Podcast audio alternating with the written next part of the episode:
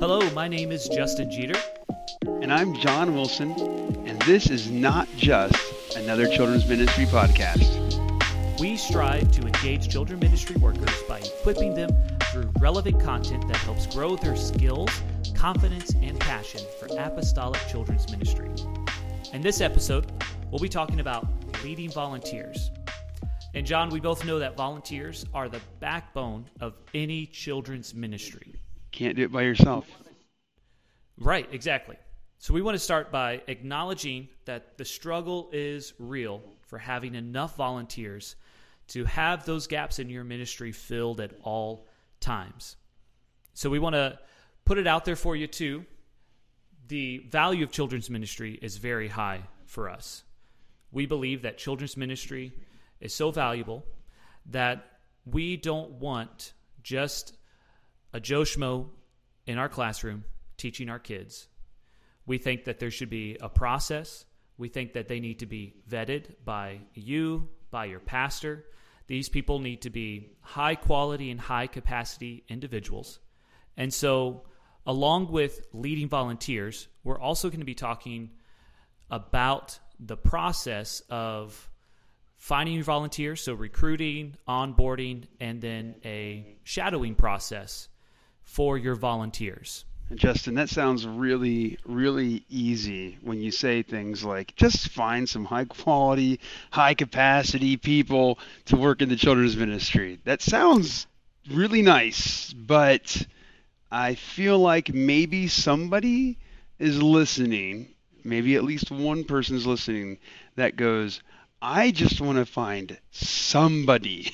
I just want to find somebody. And we're going to try to talk through that just a little bit today. Oh, I agree.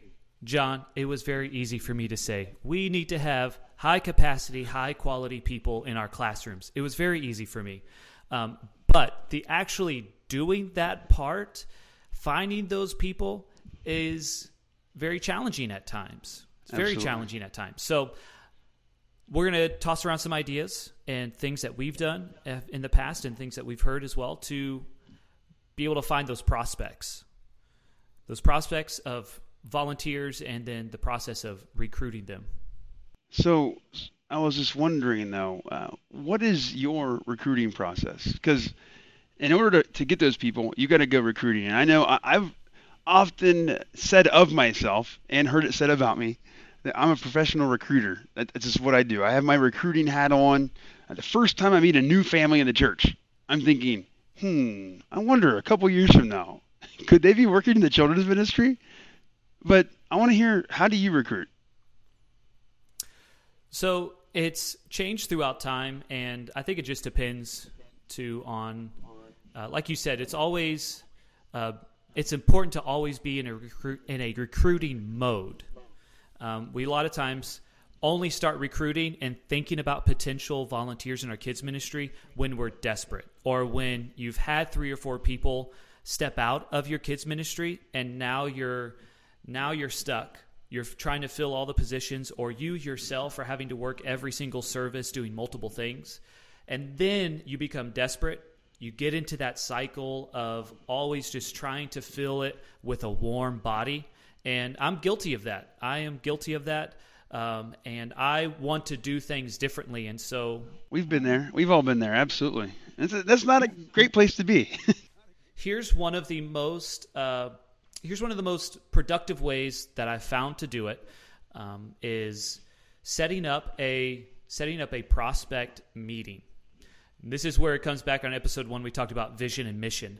You need to have a vision and mission for your kids ministry because it plays a big part into this meeting.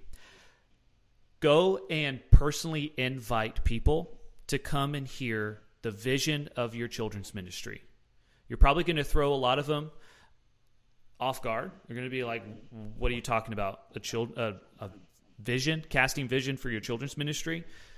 But personal invitation always works best. I have found that is the number one recruiting tool is a personal invitation. Justin, man, if I, I've got in front of the church before and said, hey, I need 50 people, and I got like four people come to me and saying, sure, I'll do it. But if I go to 50 people, I have 40 volunteers. It's, it's just the reality. It's people want to know that they're needed. Yeah, they want to know what they're needed. They're, they're needed themselves. Yeah. And with the value that we set on children's ministry, we just can't put anybody in a classroom. We want to make sure that they are one reflecting apostolic ministry. They're reflecting their their walk with God. These are the examples that we're setting in front of our children, whether that's in a large group, on they're on a stage giving a Bible lesson, or they're in a classroom teaching a Sunday school lesson. We want to make sure that they are uh, people that we can trust, people of high integrity, people that are going to be good examples to our children. And so that's why personal invitation works best because you're coming to that person that you think fits the bill and meets those parameters for you and your church and your pastor and you're inviting them to hear the vision and mission for your children's ministry. I'm reminded of a story where um, I, I, approached somebody uh, in the church, and they had been going to our church pretty much my whole entire lifetime. And I, I said, Hey, would you be interested in helping in the preschool class? And she looked at me. She says, Am, am I qualified to do that? You, you, you would trust me? You would want me to do that? I'm just talking about that personal. That's a, a, it's so powerful when you can when you can find somebody that you know those things you just t- touched on. Do they have a relationship with God? Are they high quality people? You mentioned Joe Schmo. I- I've never met him before, but I certainly don't want to have him in my classes. Oh, for sure. So, getting back to this recruiting process, because now it's like we're stretching this out, and I don't want people to think that it's a really like it's a big deal, but it can be pretty easy process to go through. You get some prospects, get some people on a page, uh, make a list, five, six, ten people. Go to your pastor, say, "Hey, pastor, I'd like to talk to these people about joining our children's ministry."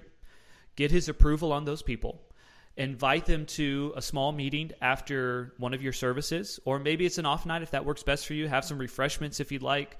Uh, 20 or 30 minutes is what you're asking. 20 minutes you're asking for their time to come and hear the vision of your children's ministry. During that meeting, you're talking to them about uh, about the positions and the roles that you have in children's ministry. These are the things that you can do. A lot of people just think that when they come into into children's ministry, they're just going to be a teacher. They have to sit there with their with their book and they have to recite the lines, they have to tell the Bible story, and for a lot of people that causes them to uh, have anxiety. They feel like again they're not qualified to do it or they're just simply not capable of doing that. And we want people to know that there's other things to do in children's ministry just besides just teaching a lesson in a classroom. So, uh, let them know what roles you have um, in your children's ministry and where they can fit in there. Um, and then from that process, then you then you invite them and give that invitation to them. Say, is there anything of interest to you? Um, anything new that you've learned about our children's ministry? Um, and two things come of this. One, you have the opportunity that they actually want to go further. They want to hear more about it. They want to they want to start going through the onboarding process to join your children's ministry. Or two, they decline and they say I don't think it's for me or at least not at this time. But what you've done is you have extended now the vision of your children's ministry further than just in the back of the classrooms or your kids wing of your church.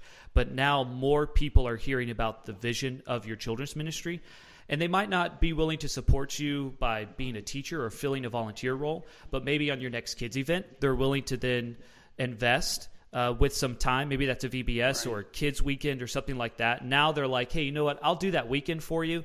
Um, or maybe there's a need in the kids ministry and they'll really they're willing to support you financially. You'll get a nice little offering once in a while from them because now they've caught the vision and they're just supporting you in a different way. So it's a win win, even if they don't sign up to volunteer. So I think um, that's something that we've done in the past and is productive, and you end up walking away with a few new recruits from that. I'm kind of blown away, Justin. Honestly, I, until you've explained this, I, I never had even considered doing it that way and and I love that. And that's one of the magical, awesome parts of children's ministry is that there's so many ways to do this, and we find ourselves all kind of doing things in in different ways because the strategies that I use are similar, but definitely mm-hmm. different.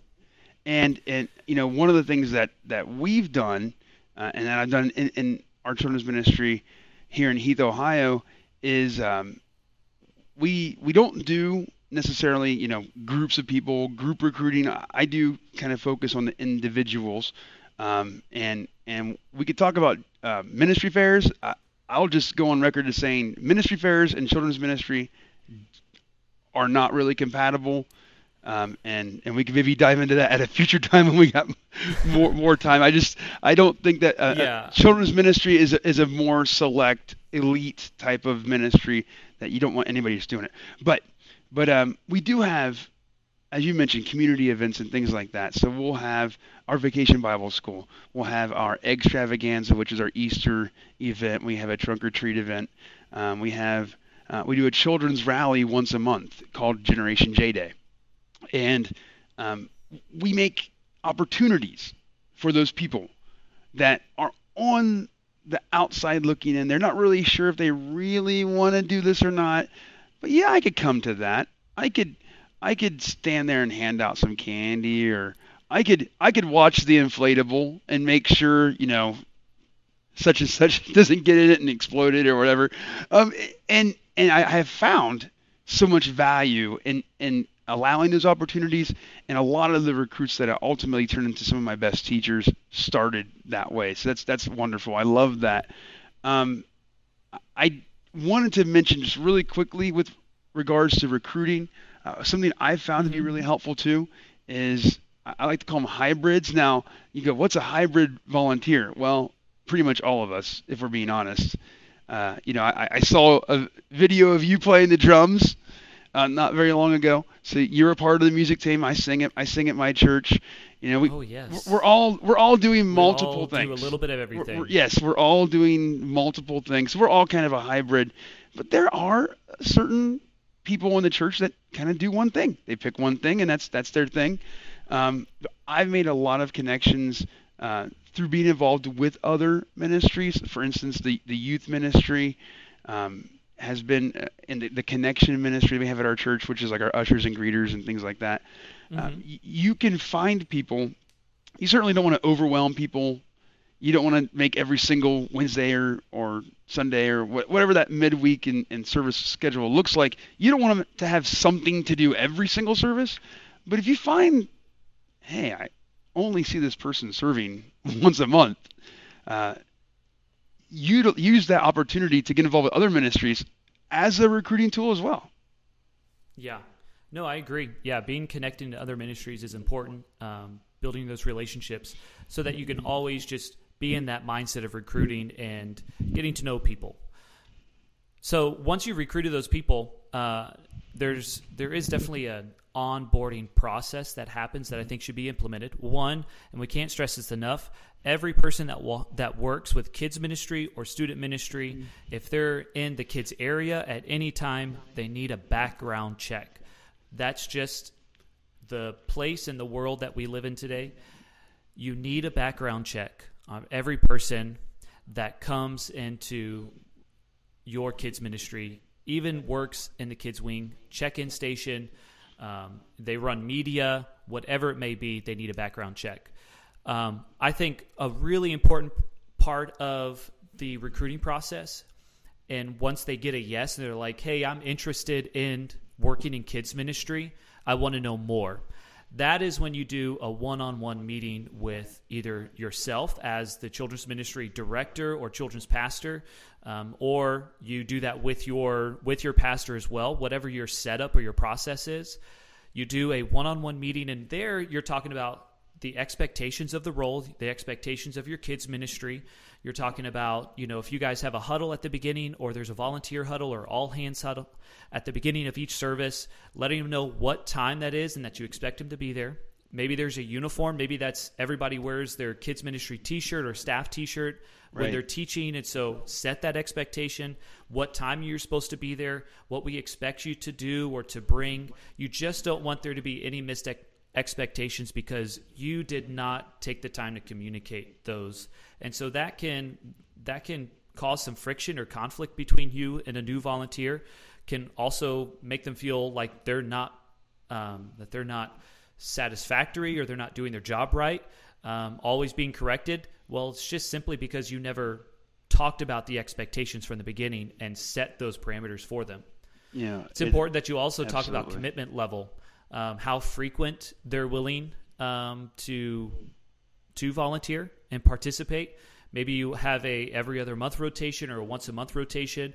Maybe for your setup, it's every Sunday they're volunteering, and so putting those expectations at the beginning for a commitment level is important because then that's going to be meeting the needs of different volunteers as well. Maybe volunteers in other other ministries so once a month works best for them and you kind of get them on a on a rotation and schedule and things like that so um, that's where that's that onboarding process before they ever step foot into a classroom they're going through that process with you your pastor or however that process is set up for you I couldn't um, help but comment on the commitment level. It's such a huge part of of that, you know, this communication together. Um, I- I personally make sure that I'm setting a, a lower commitment at the beginning. I don't want to overwhelm somebody, and, and generally speaking, I'll have somebody help with something that is easier and not very often. See how they do with that, and then increase that commitment as we build relationship and whatnot. Um, but Mhm. I know that's not always possible. Sometimes you got to go to somebody and say, "Hey, can you help me every week?" And and you know that's that's not ideal, but we've all been there before. But you're right; it's got to be crystal clear. There's nothing worse than my Wednesday night helper showing up for the eight and nine year old class and having never been told they were supposed to be the one bringing the snack. They feel bad. The kids are sad. Fortunately, I have a huge supply of candy and popcorn, so no one's ever gone hungry. But yeah, that is a terrible feeling. That's a terrible feeling. Yes, if the apocalypse ever happened, we know where to go the children's ministry building or the children's ministry wing because there we have all the sustenance that we need to survive for at least Animal three months. crackers. Yes. Goldfish. Yes. yes. We could live off of goldfish. Now, here's one more thing I want to say about this um, in that onboarding process is I've had this experience so many times where you have eager people wanting to get involved in kids ministry, and so they'll come up to you, or you come up to them, you give them that invitation, you talk to them, they're like, "Yes, I want to be a part of this ministry. Whatever you need me to do, I'm willing to do it." And that's awesome when you have that type of person. It's amazing. Here's the thing, though. I I typically stop them there and say, "That's awesome. I'm so glad that you're willing to do anything that's asked of you in kids ministry." But where do you really want to be in kids ministry? Mm, What's good. the age that you want to be with? I like that. Do you like to teach or do you want to assist?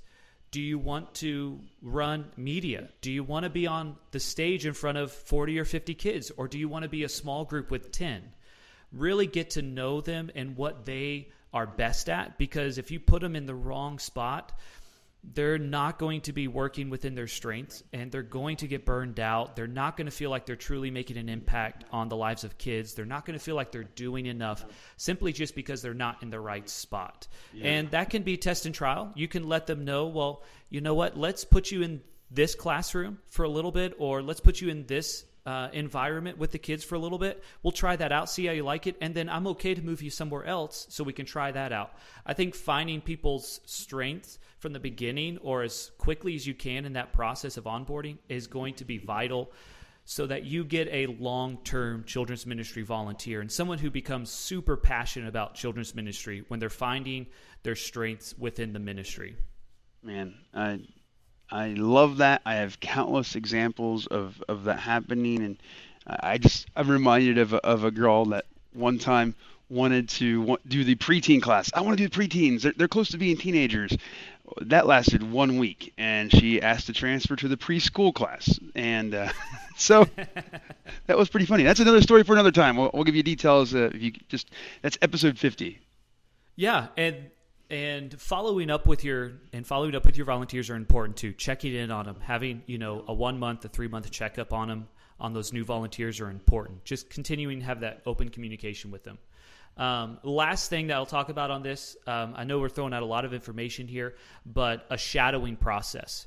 Please don't ever just recruit somebody, give them a lesson, and throw them into, into a classroom Please don't ever do that. There needs to be a training aspect to this, even if it's even if it's two Sundays or a couple of Sundays that they're coming in and it's a process of watch what I do, let them come in and not do anything except just watch the process of what you do or what your team does to set up and prepare for a day or a Sunday or a Wednesday. And then the next step is then do what I do. So let's do this together. Help me prepare the free play setup game. Help me to prepare for the lesson. Help me to gather the props. Help me do these things. And then the third step in that shadowing process is now I'm going to watch you do it. So do it yourself, and I'm going to step back and I'll be your assistant and I'll I'll help out when you need it, when you ask for it. I'll intervene when you need me to, but I want you to do it yourself now. And this just builds that confidence and security for that volunteer um, knowing where all the supplies are at, knowing where if craft supplies are a thing or snack supplies are a thing, knowing where all that stuff is, so that when they go to prepare, you've already walked them through that that process and just helping build their confidence as a new recruit, uh, being in children's ministry. Um, we kind of overlook it because, I mean, honestly, you and I have been in it for a very long time, and so. We have very little anxiety when it comes to being in front of kids or working with kids we can we can wing it sometimes and make it happen. We know where everything is in our kids facility, um, and the person that's walking in that's never been up there before, they know where nothing's at. They know nothing uh, maybe about being able to keep the attention of a kid uh, or a group of five year olds for 10 minutes at a time. So we need to train them. We need to give them some pointers and help them through that process. Yeah, I, I would just say we, we have some pretty amazing programs in place uh, at our church, both for Sunday morning, Wednesday night. I won't go into too many details. We have a teacher and training program that partners, you know, teenagers or, or young teachers with some of our, yes. our most experienced, and and you want to make sure we're setting them up for success. So I couldn't I mm-hmm. couldn't possibly second that more. Absolutely. Awesome. Yeah, I love that you guys do that because uh, it's just setting up. It's that uh, leadership factory because those teenagers they're not too far out of kids ministry. They're wanting to get joined back in and you're setting them up with a mentor and cycling through that to where they're growing up in kids ministry and then now they're teaching and investing to other kids uh, other children as well. So you guys do a great job there. I would love to see that implemented in more churches. Um, so we've we've addressed a lot there. Um, and i know we're running out of time here so let's kind of get to where the rubber meets the road on how we can how we can lead volunteers. Absolutely, best. absolutely, Justin. So I was thinking earlier, uh, what are some concrete things that we can do, or we we should be doing, when we're leading volunteers? And first and foremost is communication. Uh, in fact, communication pretty much sums up how you're effective at doing anything in life. I don't care if it's uh, raising children, having a marriage, serving uh, in the church, uh, texts, calls, face to face. I think you said earlier, carrier pigeon. When we were talking about this, uh, smoke signals, anything. I mean, whatever it takes. Whatever it takes. You know, I have, I have a, right. I have a teacher on my on my team. We use Planning Center for all of our communications. So I send out the texts uh, every uh, Monday morning. I send out a text to my Wednesday night team with here's the lesson we're on and, and, the curriculum and, and here's the meeting time. And, and I do the same thing on Fridays for our Sunday team uh, but I have one teacher one teacher and she's in her 80s and uh, she doesn't have a smartphone. So I call her every time.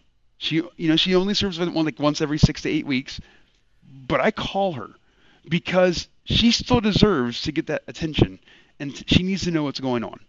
Uh, how about building relationships. That's where the rubber meets the road.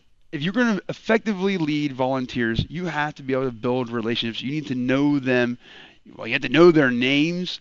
you need to know the mm-hmm. things mm-hmm. yeah, that right. motivates them. Um, I'll tell you what. Thankfully, in in Ohio, donuts seem to be a primary source of motivation for people. So you better believe, I won't mention the name of the donut shop, but we are single-handedly, I'm pretty sure, keeping a local business uh, going here at our church. So donuts motiv- uh, motivate people, but build a relationship with them. And then finally, my last bullet point that I have, Justin, is consistency. Consistency in how you act, consistency in how you treat your volunteers, how you treat the children. They see who you are and how you are. And if, if you want them to feel like they're part of a team, and you want them to feel welcome, you want them to keep volunteering, they may want to minister to kids. That, that could be a desire of their heart, and they could feel a, a burden for that. But if, if they don't like working with you or want to work with you, they're intimidated by you, you you've never gone uh, out of your way to build a relationship with them, uh, there could come a time where on that scale in their mind, they could go, you know, I just don't think I want to serve in children's ministry anymore. Not because I don't, I love the kids.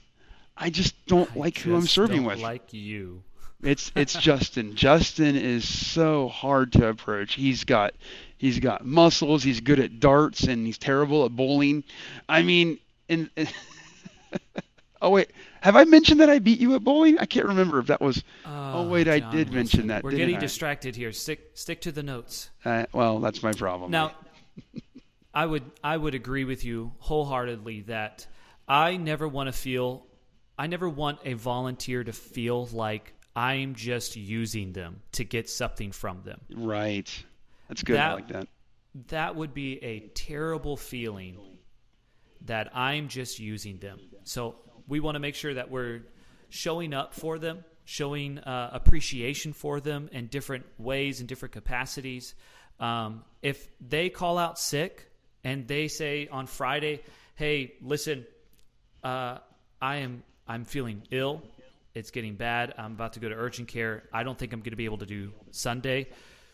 don't reprimand them about or reprimand them about declining or not being able to be there on Sunday, but make a note in your phone to call them Monday or text them Monday How to see how they're doing to make sure they're feeling better. Absolutely. Show up for them, treat them and love them, show appreciation. That goes so far when you just show up for people. No, you know, uh, if they're high schoolers and they're playing sports or they're part of extracurricular things, talk to them about that. Ask them what they're involved in, what they're interested in. If they're in college, working a job, they're you know burning the candle at both ends, trying to make things happen and volunteering. Like show up for them and talk to them about how things are going. Support and encourage them. If they have young kids, talk to them about those things. Like um, things are you know you have to show up for people that's the that's the that's going to go the furthest way more so than buying them a gift more so than doing a big volunteer party every year one time a year is not enough it's got to be weekly it's got to be monthly that we're connecting with them so i think those are all awesome ways um, that you lead i've seen you do that before and hear from your team you lead your volunteers in those ways so i appreciate it and admire you for that and uh, and I I want to personally get better at meeting the needs of my volunteers as well. We can always improve in those ways. So I hope that helps any children's minister or pastor or director out there. Um, John, anything that we need to say to wrap up this episode? I just want to say volunteers are so important. You mentioned it earlier. You know, we, we can't, one person can't run a children's ministry. It's just not possible. Volunteers are important. And, and, uh, I want you to know if you're listening to this and you are volunteering in any capacity in children's ministry, even if it's not actively teaching lessons in front of the children, but say, you know, you're, you're volunteering to cut out the stuff for the crafts. I, I, first of all, my fingers barely fit in the scissors. So I I appreciate you. More importantly, God appreciates you and and you are valuable. Thank you. Thank you for being a volunteer. Awesome. Well, guys, we appreciate you listening to this episode. Thank you so much for the support that we had for episode one and launching that. We greatly appreciate it. Continue to share um, this episode and other episodes. Give us a five star rating and a review there that helps this episode get out and more people to know about that this is not just another children's ministry podcast.